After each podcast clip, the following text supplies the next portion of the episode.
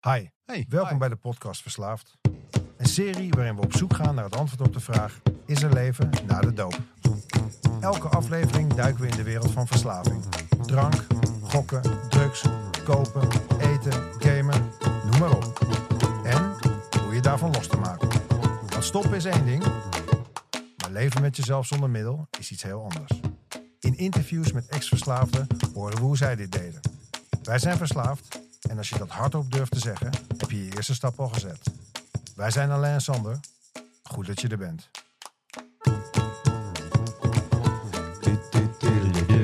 Ja, Ja, hallo. hallo. Welkom bij aflevering 21 van de podcast Verslaafd. 21. Ehm, het is een eh, interessante reis tot nu toe, maar vandaag eh, krijgt hij enige verdieping, want wij gaan interviewen Jan Jan, welkom. Bij jezelf thuis.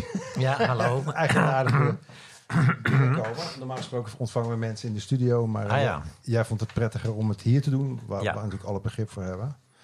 Zeker. Ehm, dankjewel dat je tijd eh wil Mhm. maken voor ons. Mhm. Ehm, in de aanloop ehm, naar, ehm, naar dit moment, zeg maar, ehm, ehm, eh, waren we eigenlijk al bezig met onze eerste inhoudelijke discussie. Alle, alle gasten die tot nu toe zijn gekomen, die komen bij ons terecht met alleen een voornaam. En bij jou dacht ik van ja, jij bent zo'n begrip ook vanwege je achternaam. Moeten we daar Ja, nou een onderscheid... mag des- je, die mag je best erbij zeggen, ja. Ja, nee, dat, Ja, tuurlijk. wat, wat, want wat, ik bedoel, ik snap dat jij zegt van ja, doe het maar. Want jij, jij, jij bent ook iemand die boeken schrijft. Dus voor jou is het natuurlijk ook... ja, de- het is voor mensen ook geen verrassing meer dat ik verslaafd geweest ben. Dus eh, ik heb Nee. daar ook boeken over geschreven. Dus, eh, Ja, Ja, ja, dus ja. je Maar- mag eh, gerust mijn achternaam erbij noemen. En, eh, maar als we dan, dan hadden we het over dat het in de titel misschien raar zou zijn om jou eh, met achternaam erbij te zetten, omdat het anders misschien naar ego begon. Er wa- was in ieder geval gesprekken over, we kwamen er niet helemaal uit en dachten Nee. van, we stellen het gewoon aan jou voor. Kijk, eh, voor mij mag het en voor mij hoeft het niet per se. Voor jullie podcast is het misschien aantrekkelijk om de naam wel te noemen. Ja, Ja. Omdat het daardoor misschien wat meer luisteraars trekt. nou, dat hopen Precies, we zeer ja. zeker. En, ja. dat is, en dat mag, dat is een, je kan dat ego noemen, maar en er is niks verkeerds aan het ego. Dus eh, gebruik dat gerust. Ja. Dat is waar. Maar we hadden ook zoiets van, we willen ook zeg maar eh, dat er geen verschil is, weet je? Dat iedereen gelijkwaardig is. En eh, we hebben een soort van anonimiteit die we proberen te waarborgen. Eh, Ah, dus ja, vandaar ja. dat we alleen de voornaam gebruiken. Dat is een beetje het concept van ons. Ja. En toen dachten we van ja, moeten we dan iemand als Jan gewoon bij Jan laten of niet? Kijk, als je concept belangrijker wordt dan de werkelijkheid, dan heb je een probleem natuurlijk. Dus het Waar? gaat, hier om, het gaat hier om dat waarschijnlijk de meeste verslaafden of ex-verslaafden er misschien nog niet aan toe zijn om wel met hun achternaam bekend te worden. En die mensen kun je dus een veilig platform bieden om door hun achternaam niet te noemen. Maar als je het om gaat keren en mensen die geen probleem hebben met het noemen van hun achternaam, als het ware ook in datzelfde, dan draai je als het ware ehm, reden en gevolg om. Zie je? Dus, eh, maar doe, wat, doe ermee wat je Nou, wil, hè? Ik, ik, ik vind het wel interessant, want ik ben het helemaal eens met alles wat je zegt. En eh, ook dat is natuurlijk bij ons de revue gepasseerd. Alleen komt er dan een soort verschil tussen jou en die andere mensen. Een van de dingen die zeg maar ten grondslag ligt aan ons programma is, is dat het verslaafden zijn. Ja. Die iets van hun leven hebben weten te maken. We praten daarover, over vroeger, toen en nu. ja. En dan ineens zeg maar, ga ik om meer, ehm, of gaan we besluiten, of bespreken we of we meer mensen willen trekken door, niet zozeer door het concept te doorbreken, Mhm. maar jou daarmee ook een soort uitzonderingspositie te geven Ja. of zo. Ja, weet dus ja, dat, eh, als je, ja, dat is een probleem waar je, je, waar je zelf een oplossing voor moet vinden dan. Hè?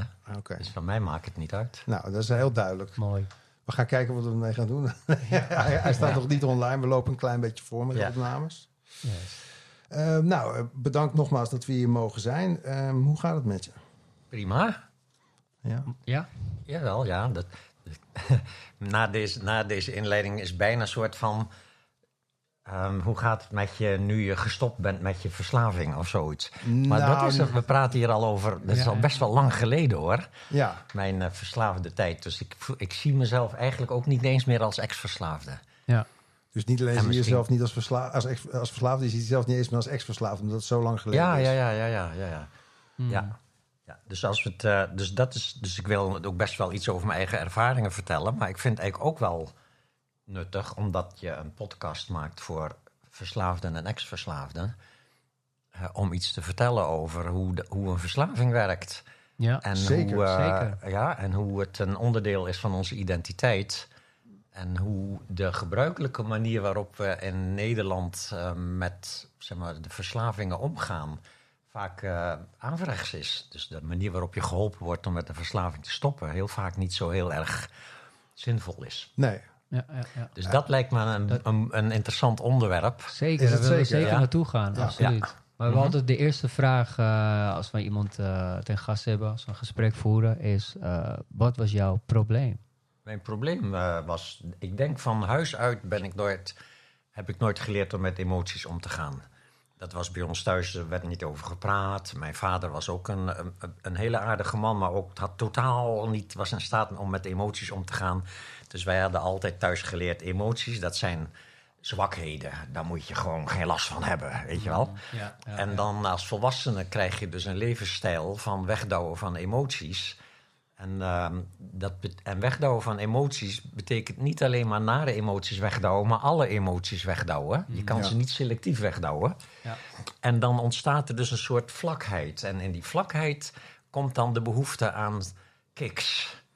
Ja, je wil af en toe toch wel dat gevoel hebben dat je leeft, weet je wel. En helemaal te gek voelen en zo. En daar komen dan de middelen natuurlijk eh, eh, om de hoek kijken. Want die kunnen jou af en toe even weer die, die, een beetje dat- die ervaring geven dat het wel bruist. Dat je wel, weet je wel. En dan natuurlijk emoties in de zin van lekker voelen. Ja, dat hè. Dus, eh, en niet een beetje lekker voelen, maar helemaal te gek lekker ja, voelen. Hè.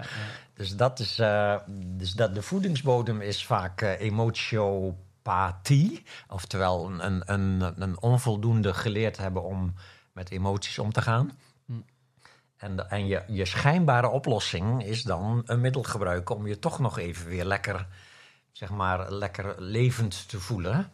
En Ja. het, en het Ja. nare is natuurlijk dat dit een, een oplossing is die tegelijkertijd het probleem vergroot. Want telkens als je met een middel eventjes je wel hebt, zeg maar, lekker, lekker in je lijf hebt gevoeld, versterk je het idee dat je dus zonder dat middel je niet lekker kan voelen. Ja. Dus iedere keer als je het gebruikt, vergroot je je afhankelijkheid van dat middel om af en toe even uit die emotio-vlakheid te komen en af en toe En iets te eventjes voelen. dan te Ja. voelen dat je leeft. Ja, want wat, wat, what's your poison? Wat was jouw ding, zeg maar, waar je als eerste mee in aanraking kreeg? Ik- wat jou, eh, wat jou even, even deed eh, Oh, ja, ja, voelen ja, dat je in een snelle leven stond? Ik, eh, ik, mijn middel was wel amfetamine. Dat was het eerste ja. middel waar jij mee in aanraking Ja, roken we natuurlijk ook. En, eh, maar roken is natuurlijk een beetje een apart type verslaving, omdat je er nauwelijks roes van hebt. Het is een, Ja. Eh, is Het is ook de een- enige verslaving die pas lekker wordt om te gebruiken nadat je verslaafd bent eigenlijk. Ja, precies. Ja. Ja. Je moet er eerst verslaafd aan raken en dan levert, eh, levert het roken jou als het ware de ellende op waar je dan met een sigaret telkens even van afkomt. Ja. Ja. Was Nou, dat eh, alleen eh, tabak of ook eh, marihuana? Daarna ik ook marihuana natuurlijk. En dat is een ander verhaal. Maar eerlijk gezegd, ik heb natuurlijk een tijd lang ook eh hash gerookt en wiet. En dat was na Nee, de nee. amfetamine. Eerst kwamen de Nee, amfetamine. nee, nee. Eerst wel de hash. Dat was toen ik eh, zeg maar, eh, uit huis ging en in Den Haag kwam wonen. En ik kwam toen in de popscene terecht. Dus als drummer in zo'n bluesband zat. Kijk, er worden al heel veel vragen beantwoord. We wilden namelijk ook Ja. weten wat je speelde, wat je lievelingsmuziek was, wat je ja, voorbeelden waren. Ja, ik begon dus als bluesdrummer. en Ah. eh, in de tijd had je, had je twee, eh, twee, zeg maar, twee culturen.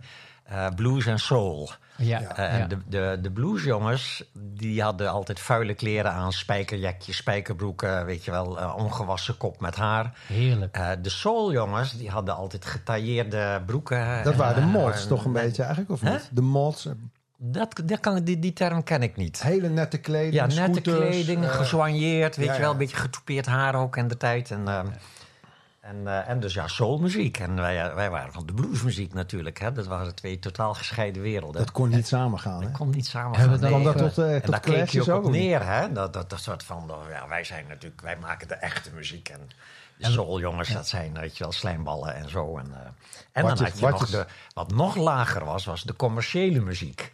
Ja. De bands die in Duitsland in een, in een nachtclub gingen spelen en allemaal covers speelden. Covers spelen, dat was wel de ergste zonde die je maar die dat deden de. Stones ook. Ja, natuurlijk, dat is allemaal onzin. Maar goed, dus om de sfeer te, te schetsen waarin ik toen leefde. En daar werd ook Hoe- altijd even- eh, gerookt. Voor mijn idee, zeg maar, eh, je, je, je gaat bij je ouders weg en je gaat naar Den Haag op Ja. jezelf wonen. Hoe oud was je toen? 17. 17. Had je Ja. middelbare school nog... Nee, ja, die was af. En, eh, ik, en ik, En waar kwam je vandaan? Wel, welk dorp? Zeeuws-Vlaanderen. Zeeuws-Vlaanderen, ja. Ja. Meen ik te horen. ja.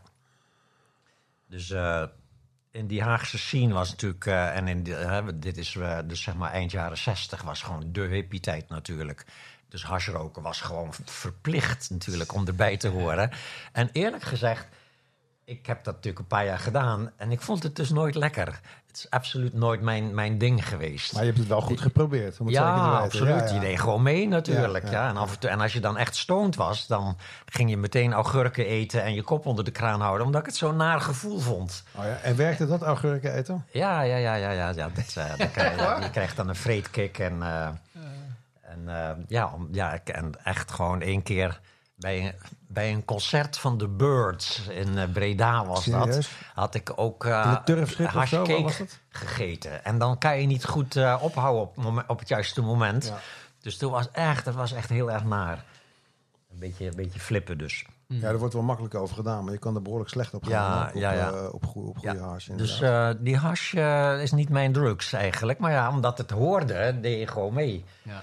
En zo kwam ik dus wel eens in aanraking met eh, natuurlijk met eh zo van als je op die feestjes zit en dan ging er ook wel eens wat van die pilletjes rond. Het was in de tijd dan gewoon eh, speed, hè, amfetamine. Ja. En dat kostte ook geen ene fuck. Dus dat, dat, en dat ging ik op een gegeven moment gebruiken, omdat het toch best wel hard werken was. In de tijd hadden de drummers nog geen versterking. Dus je moest een hele avond, dan moest je gewoon keihard mappen op die, op die trommels. Want, want wa- was dat jouw fulltime ding of zat je, studeerde je ook in Den nee, Haag? ik had een gewoon- baantje gewoon. Ik had de vrienden wat geld. En, Wat, eh, wat deed je, als je vraag mag? bij de centrale directie van de PTT. Wat vroeger, dus wat nu PostNL heet, dat Ja. wat heette vroeger PTT. En, ja, eh, die ken ik ook nog wel, de ja, draaitelefoons. dus eh, gewoon een ambtenarenbaantje. Een dom, een dom baantje eigenlijk, maar gewoon om geld te verdienen. ja, En, dan zou je eh, er ook wel lekker bij gezeten hebben op maandagochtend als je het hele weekend gespeeld ja, hebt. ja, ja, ja, ja, maar dat komt daar ook. Want je kon gewoon de hele dag kon je gewoon, zeg maar, op je bureau liggen slapen en niemand zei er wat van. Ja. Ja, dat was eh, echt... Het was eh, nog geen overheidshanden allemaal. Dat was, nee, het was gewoon, ambtenarenbaan was gewoon, je werd gewoon min of meer levend begraven. Niemand vroeg wat aan je.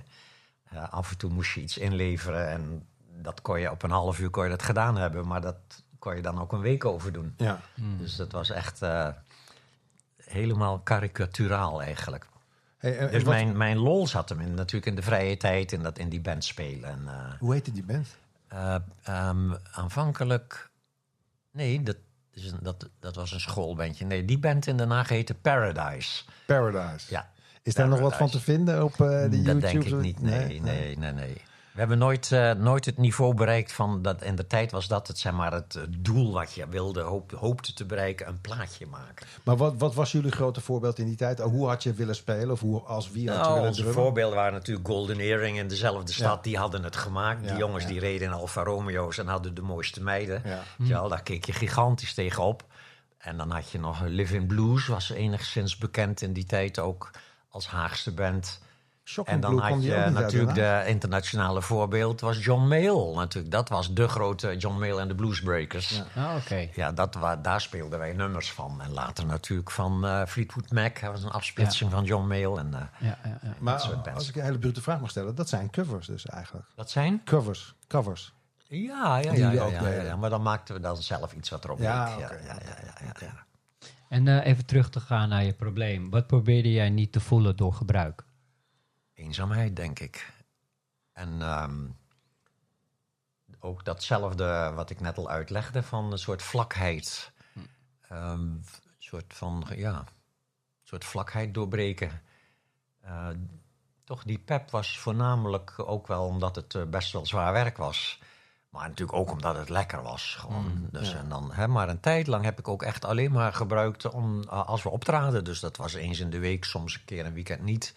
Eens in de twee weken, eens in de week ergens in den landen. Hè, gingen we met een busje ergens heen. En dan eh, vertrok je smiddags zo'n vier uur al. En dan was je s'nachts zo'n vier uur, kwam je weer terug in Den Haag. Waar je dan nog, op de- eh, nog, eh, nog patat friet ging eten midden in de nacht natuurlijk. Wauw. Ja, Want eh, ehm, wa- wanneer werd dat problematisch voor jou? Want je zegt nu van, nou ja, Dat wanneer had je door? Eigenlijk eh, echt, echt die speed werd problematisch jaren later toen ik getrouwd was. En eh, toen had ik in vrij korte tijd vier kinderen. Ik had drie, drie verschillende banen en als leraar in het onderwijs. En ik deed een avondstudie en ik was een huis aan het verbouwen. Dus ik had gigantisch veel hooi op mijn vork genomen. Oh. En, ik, en die relatie was niet fijn ook. was eh, gewoon een, een, ja, een beetje een neurotische relatie. Hm. Dus eh, veel, veel spanningen ook. En eh, toen kwam op een dag kwam een goede vriend van me bij me langs. Die zei, toevallig kon ik laatst echt voor een habokrats kon ik 8 gram speed kopen. Maar is echt veel te veel voor mij. Zoveel gebruik ik helemaal niet. Wil je de helft overnemen? En ik eh, zei, oh, weet je wel, zo, why not? Weet je wel, Ja. geen probleem, weet je wel. Kostte bijna niks. En eh, toen ging ik ehm, zelf medicatie doen. Ja. Dus elke dag eh, een klein beetje. Maar wel iets meer dan wat we tegenwoordig microdosering noemen. Dat wou ik net vragen.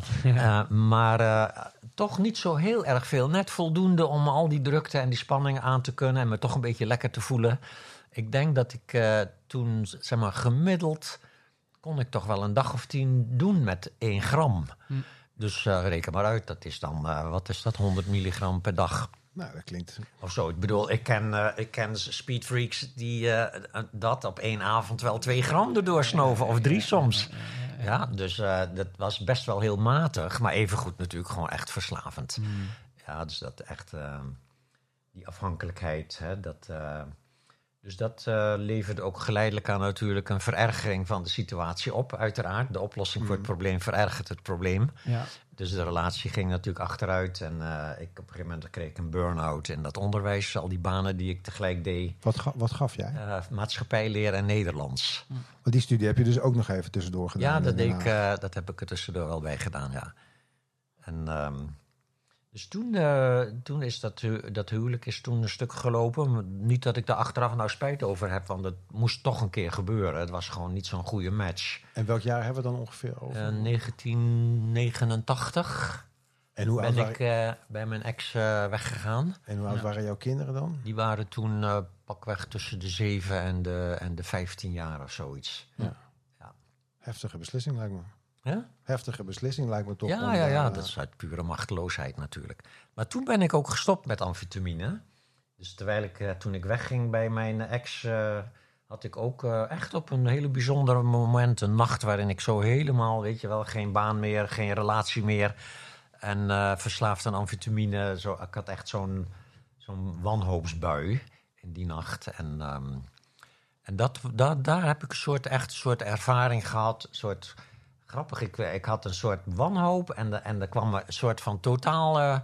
soort van, wat moet ik doen, wat moet ik doen, vraag weet je wel. Zo, ik echt soort van, nou weet ik het echt niet meer. Zo van, al mijn trucs waren vastgelopen. Al mijn trucs om maar niet met emoties om te gaan. Ja, En die emoties die werden steeds pijnlijker natuurlijk door, weet je wel, al die uitzichtloosheid en zo.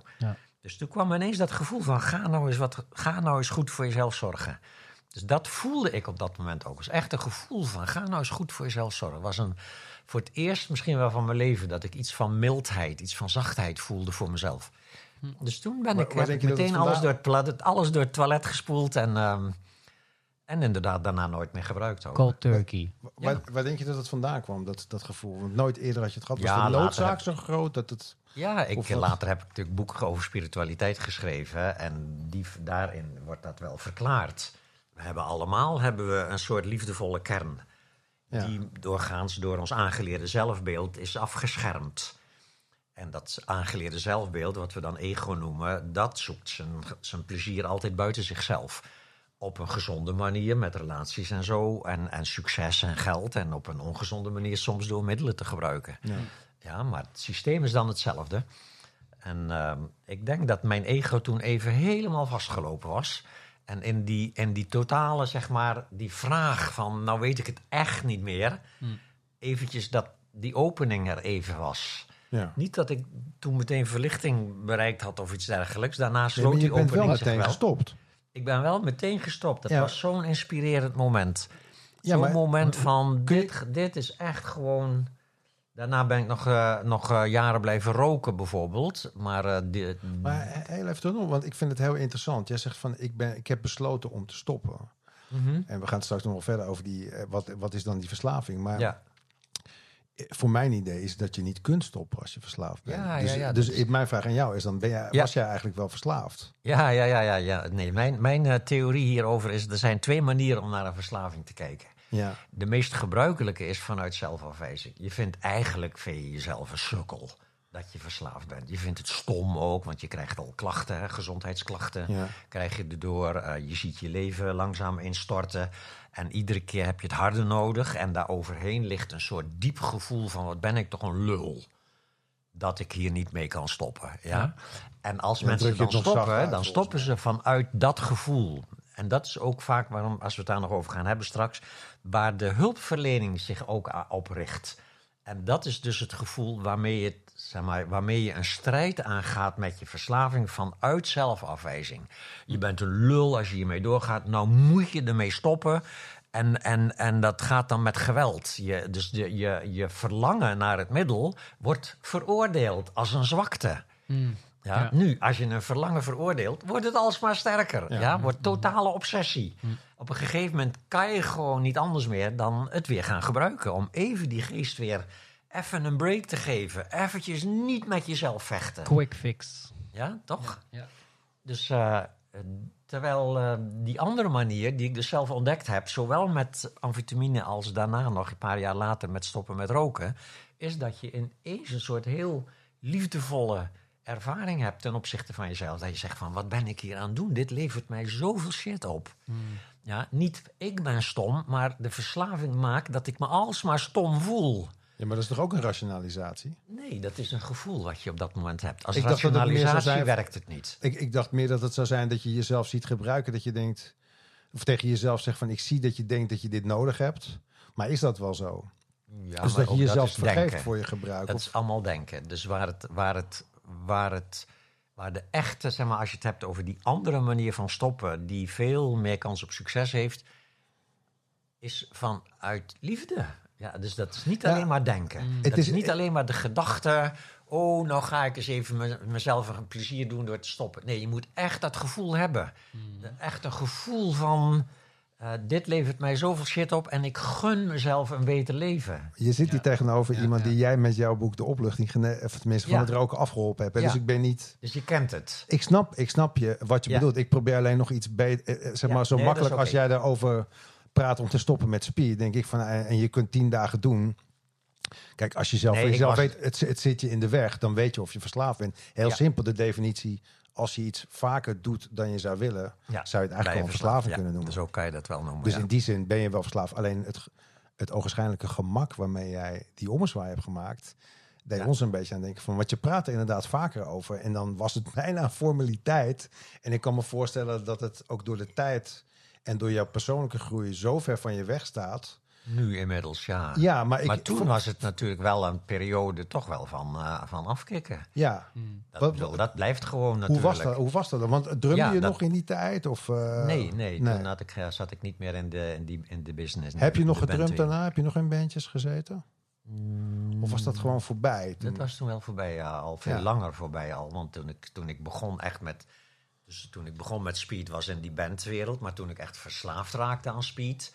Dat was in, in dat huwelijk. En dat was pas 10, 15 jaar later dan die bandperiode. Dus die bandperiode Dus was al lang al Dat afgesloten. was al, ja, dus dat was al, zeg maar, die bandperiode was al lang klaar.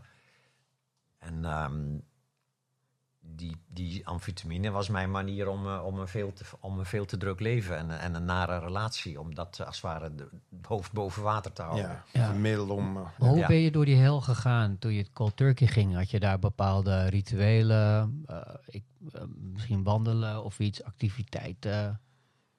Had jij iets wat, wat, jou, wat jou hielp? Nee, grappig. Bij, die amfetamine, bij roken later wel, maar bij die amfetamine, dat besluit had zo'n diepe indruk op me gemaakt. Dat het echt gewoon alleen maar een kwestie was van. Je hebt dan fysieke verschijnselen, maar fysieke verschijnselen zijn niet het probleem als je er Dus een geen verzet tegen hebt. afkeer Nee, afkeer van. van het gebruik, dat je er gewoon op een gegeven moment klaar mee Geen was. haar op mijn hoofd die nog. De, zeg maar, dat is zo'n het hele punt. Je hebt, als je eenmaal dat besluit genomen hebt vanuit dat liefdevolle, dan is er ook geen twijfel meer. Het is juist de twijfel Mhm. van, oh, nou heb ik zo'n zin, zal ik het wel, zal ik het niet? Dat weet je wel, dat, dat is als mensen dus niet echt een besluit hebben genomen, maar als het ware proberen om ervan af te komen, dan kom je in dat gebied, dat grijze gebied, waarin het toch iedere keer heel verleidelijk is om het dan maar weer wel te nemen om even van je rotbui af te komen. Ja. En je graaft jezelf ook Ja. steeds verder in, volgens Ja. mij daarmee. Ja, dat is. eh, dan, want iedere keer als je dat doet, heb je ook weer extra zelfafwijzing dat het dan toch weer niet gelukt is Ja. of iets dergelijks. Ja. Hè? Dus nee, dat, was, dat is het hele punt. Ik ben toen nog wel, want ik ben toen ook meteen toen ik gestopt ben met amfetamine, ben ik in Amsterdam gaan wonen. Binnen een week zat ik in Amsterdam, eerst bij een zus op kamers. Ja. En ben ook meteen naar de Jelinek gegaan. Soort van, ik had eigenlijk geen enkele twijfel dat ik er vanaf was. Maar ik dacht, laat ik nou niet mezelf wat wijs maken en toch ook maar naar de Jelinek gaan. En hoe was dat dan? Eh, voor een, gewoon voor het programma. Dus Ja. ik ben daar gewoon binnengegaan en eh, zei van ik, eh, ik ben al gestopt, maar ik wil jullie begeleiding. Om zeker te weten dat, het, weet je wel, dat ik het goede aan het doen ben. Ja. En moest dus een, tien dagen lang elke ochtend mijn plas komen inleveren. En had ik een gesprekje erbij. En er was een hele aardige mevrouw die, die ook helemaal niet moeilijk deed van... oh, weet je wel, je bent nog steeds verslaafd of zo. Nee, ze zei gewoon, wat ga je doen vandaag? Hmm. En ik had allerlei plannen. Ik was, weet je wel, ik zat het helemaal, zag het helemaal weer zitten, weet je wel. Ik had een soort van, ik ga een boek schrijven. Dat ging toen nog over eh, automatisering. Ja, ik, ik zat toen een beetje in de tekstverwerking. Ja, ja. Had leuke plannetjes en zat zo- soort van. Dus ik had, eh, ik had er wel weer zin in ook. En dus na een paar weken zei, zei, vroeg ik aan haar van, wat denk je? Ben ik nog steeds mezelf voor de gek aan het houden? Of ze zei, nou nee, je klinkt niet als een ex-verslaafde.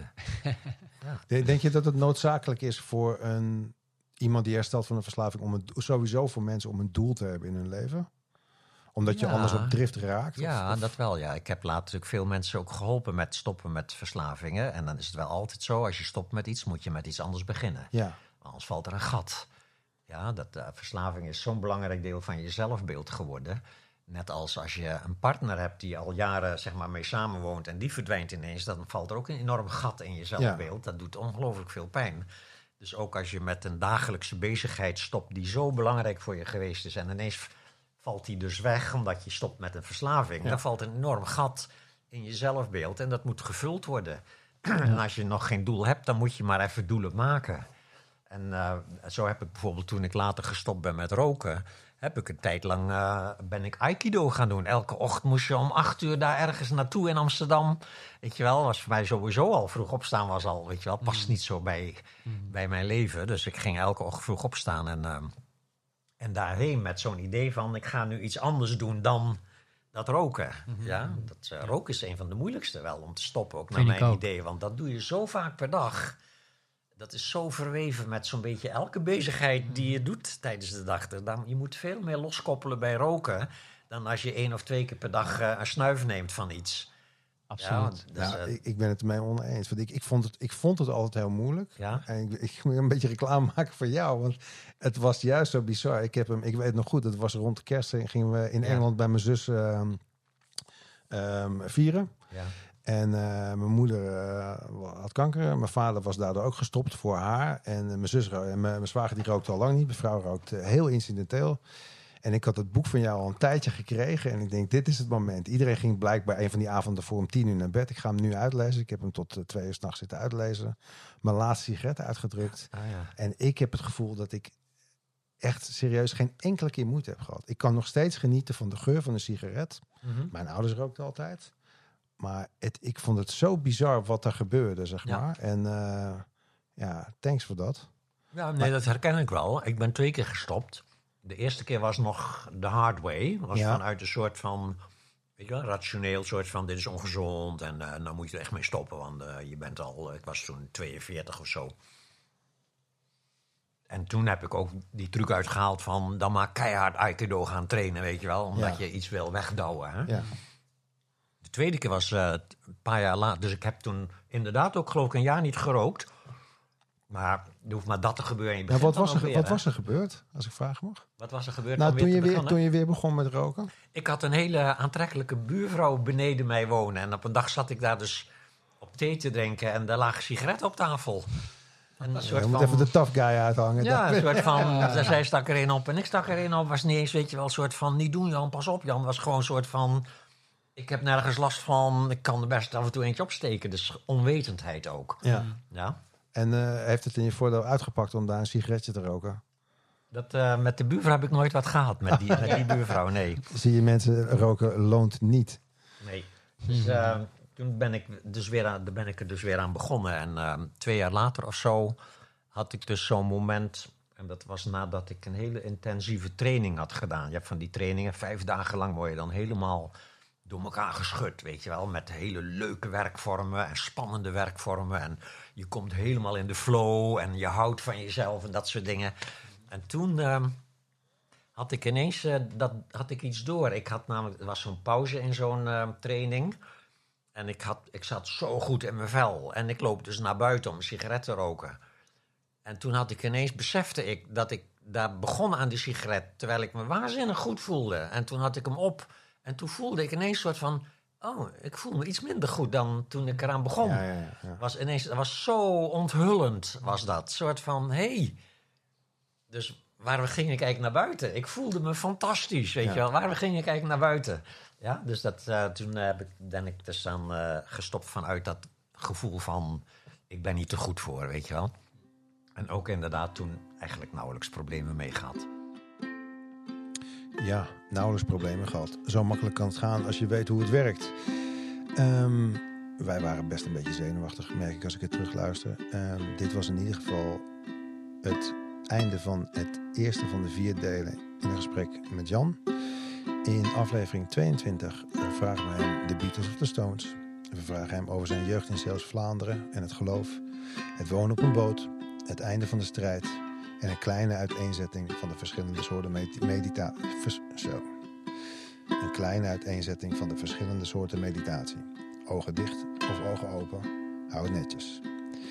Ehm, als je wilt reageren op deze uitzending of een nieuwe gast wil aandragen of gewoon even de groeten wil doen, spreek dan wat in op onze podcast Verslaafd Hotline. En dat is 06 85 16 42 64. Dit was de podcast Verslaafd. Idee, productie en uitvoering Alain, Sander en Bas. Muziek en geluid door Tedo Beats. Tot de volgende podcast.